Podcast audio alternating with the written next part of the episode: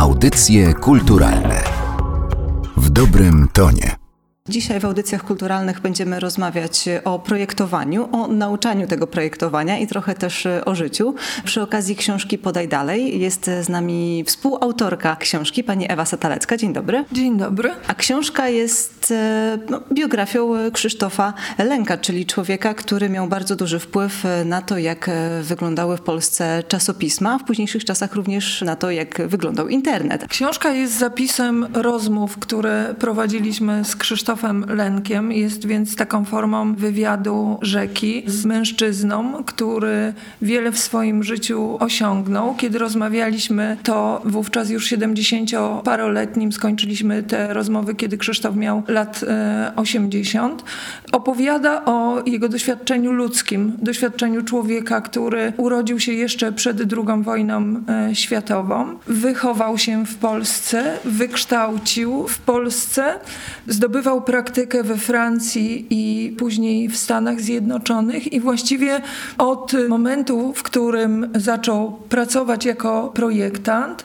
do momentu, kiedy zakończył swoją karierę jako projektant i nauczyciel, chociaż wydaje mi się, że Krzysztof nigdy nie przestał być nauczycielem, bo nie będąc już nim formalnie, czyli będąc na emeryturze, ciągle jeszcze spotykał się z nami, nauczycielami i nieustannie czegoś od niego uczyliśmy się. To są chyba takie jego dwie największe miłości, między którymi musiał czasami w swoim życiu decydować. Właśnie projektowanie i nauczanie. W pewnym momencie, kiedy był już uznanym e, projektantem czasopism, e, został poproszony przez wtedy Wyższą Szkołę Sztuk Plastycznych w Łodzi o to, żeby podjąć tam prowadzenie pracowni żurnalu, którą założył jeszcze Strzemiński. I Krzysztof poprowadził tę pracownię projektowania periodyków. Stworzył pionierski program w Polsce i bardzo interesujący w kontekście światowym kształcenia w zakresie projektowania czasopism.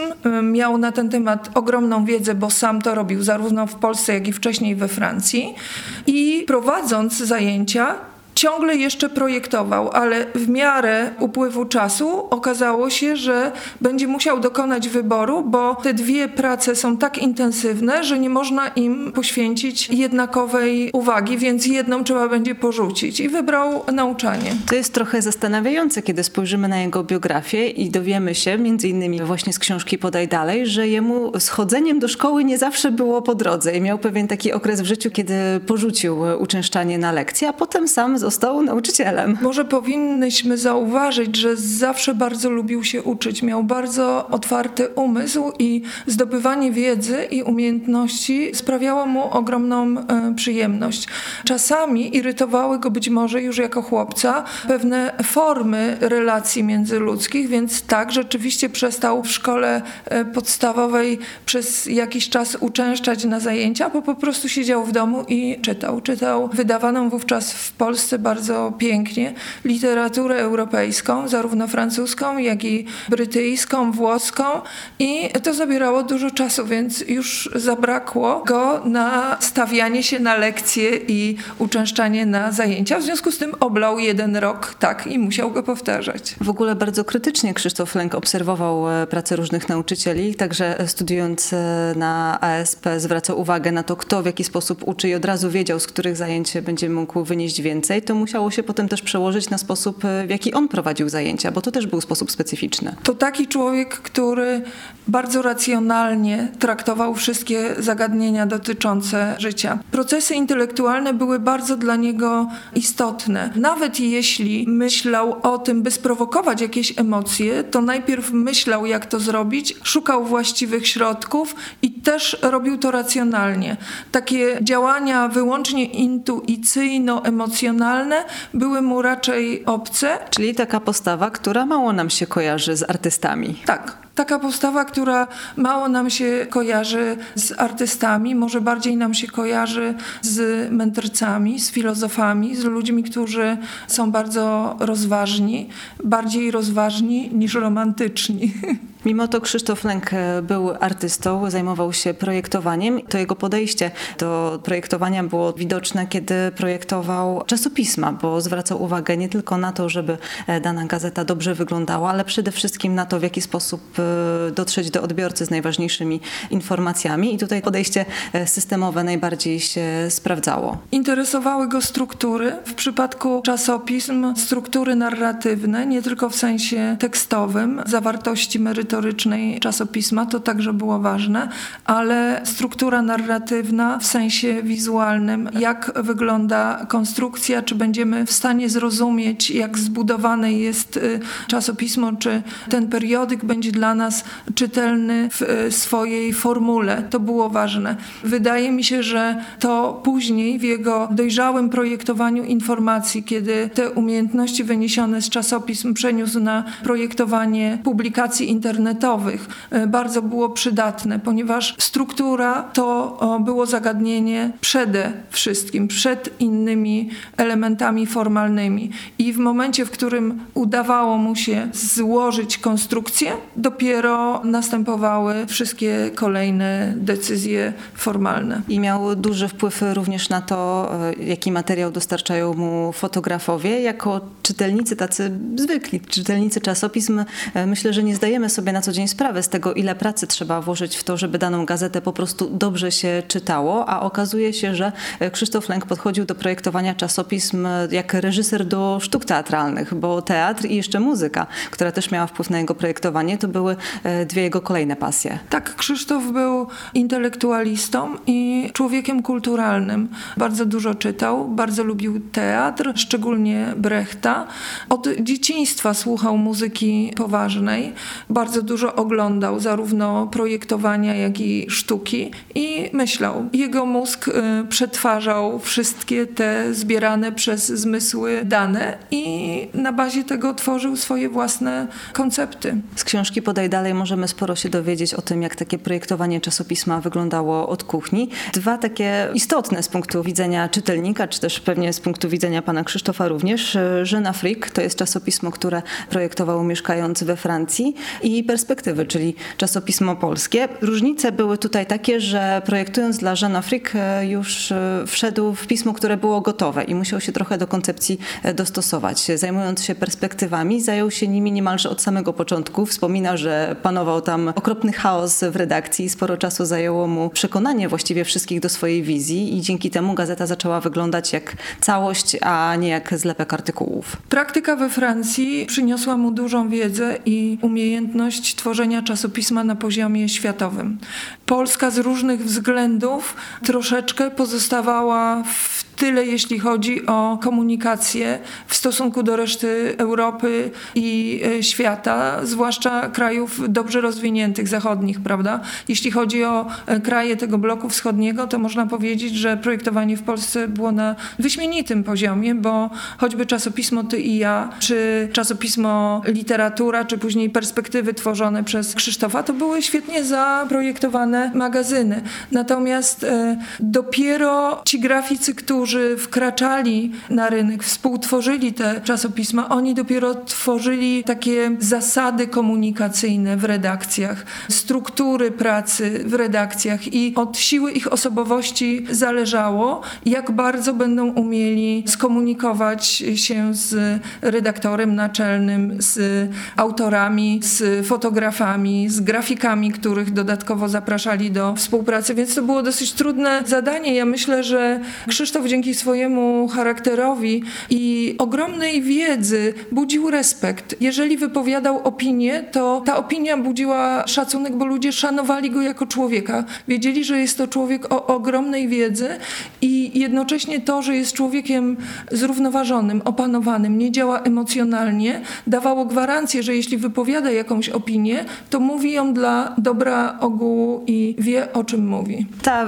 wiedza i ten charakter pewnie też i spokój niepokój, który bije nawet z tych wypowiedzi w książce, zaprowadziły go do Stanów Zjednoczonych, gdzie wykładał na bardzo prestiżowej uczelni. Tak, to trochę zawsze jest y, przypadek i konieczność. Krzysztof ucząc w Łodzi, działając w stowarzyszeniach międzynarodowych, prezentował swoją koncepcję edukacyjną i pokazywał ją na międzynarodowych konferencjach. To wzbudzało szacunek również osób, które pracowały w uczelniach światowych. Istotnie został zaproszony do Stanów Zjednoczonych najpierw na prezentację na konferencji międzynarodowej, a następnie poproszono go, a właściwie zapytano, czy nie przyjąłby zajęć na jeden semestr. To krótkie doświadczenie przerodziło się w dłuższą pracę i zwolniło się stanowisko w Rhode Island School of Design w Providence. Krzysztof złożył aplikację na to stanowisko i został wybrany spośród kilkudziesięciu kandydatów.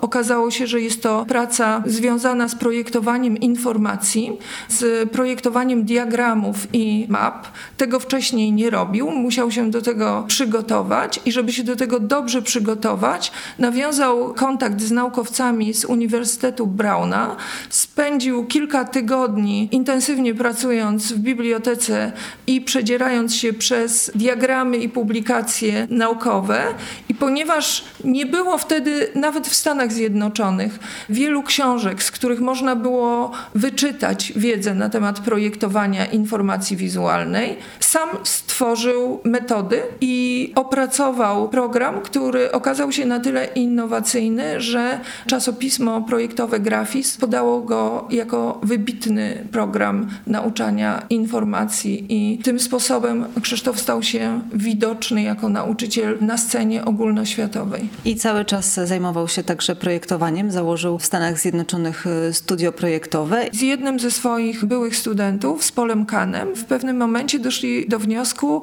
że powinni stworzyć takie studio, które by profesjonalnie zajęło się wizualnym przedstawieniem informacji w sposób logiczny, czytelny i które by pomogło zrozumieć bardzo skomplikowane czasami procesy lub problemy poprzez analizę wizualną. Krzysztof zawsze rysował dla siebie, żeby coś zobaczyć i zrozumieć, nawet w takiej formie, jak to nazywał, bazgroły czy szkice. Wiedział, że to bardzo pomaga i postanowili opracować to w sposób bardzo formalny. Wtedy rzeczywiście wchodziły na rynek i dopiero się rozwijały projekty komputerowe, a jednocześnie otwarło się to okno, jakim jest internet. I oni mieli ten przywilej i szczęście, że w tym czasie wkroczyli ze swoją wiedzą i umiejętnościami na rynek internetowej grafiki i byli tam pionierami. I naprawdę wspólnie z inżynierami i naukowcami tworzyli takie podwaliny projektowania publikacji wirtualnej. Wszystkie jego osiągnięcia były doceniane tam, gdzie mieszkał, w Stanach Zjednoczonych, również Tak, w bardzo. innych krajach za granicą. A czy w Polsce e, projekty Krzysztofa Lenka były znane szerzej? W Polsce bardzo długo Krzysztof nie był osobą bardzo znaną. Oczywiście w kręgu przyjaciół, rówieśników był bardzo rozpoznawalny i szanowany. Natomiast Polscy graficy odnieśli w latach 60. i 70. sukces w dwóch dyscyplinach. Jedna to był plakat i to było bardzo rozpoznawalne, więc prasa i media polskie podkreślały rolę polskich plakacistów. Drugie to było projektowanie znaków i środowisko graficzne w Polsce dzieliło się na plakatowców i znakowców i te osoby były rozpoznawalne w Polsce. Natomiast y, Krzysztof zajmował się czymś, czego w Polsce w tym czasie się nie projektowało, bo ówczesny ustrój i struktury państwowe nie były specjalnie zainteresowane informacją, dostępem do informacji, projektowaniem informacji. Taki przedmiot w kształceniu w Polsce nie istniał. I też osoby, które się tym zajmowały, były dosyć marginalizowane. Krzysztof Lenk plakatami też się zajmował, tylko że miał do nich e, inne podejście niż większość tych reprezentantów Polskiej Szkoły Plakatu. Tak jest dokładnie tak, jak pani mówi. Dla niego plakat był również strukturą informacyjną. Nie był, jak to określił, takim krótkim haiku, impresyjnym i emocjonalnym. Był kompleksową strukturą informacyjną, którą trzeba było przemyśleć i zaprojektować zaprojektować tak, żeby współgrały ze sobą typografia i elementy grafiki. Nie był ilustracyjny. Krzysztof w ogóle nie zajmował się ilustracją z powodu jej walorów estetycznych. Dla niego pięknem było to, co było pożyteczne, zrozumiałe i strukturalnie piękne, bo komunikatywne. Myślę, że projektanci czy studenci takich kierunków nie będą mieli problemów z dostrzeżeniem wartości tego myślenia i projektów Krzysztofa Lenka, a taki zwyczajny odbiorca, czytelnik otwierał perspektywy i nawet nie wiedząc o tym, że to jest czasopismo zaprojektowane w całości przez Krzysztofa Lenka i jak wielki wpływ miał on na to, jak całość wyglądała, co widział przede wszystkim? To, że czytelnik czy odbiorca nie czuje, że to jest zaprojektowane, a czuje przyjemność e, z lektury, z łatwością rozumie przekazaną e, treść. To jest najważniejsze. Jakkolwiek paradoksalnie to zabrzmi, nieobecność, niezauważalność tego projektowania jest największą wartością. Nie jest celem indywidualne przedstawienie projektanta, celem jest przedstawienie właśnie tej treści w taki sposób, żeby odbiorca mógł z niej czerpać i przyjemność, i pożytek.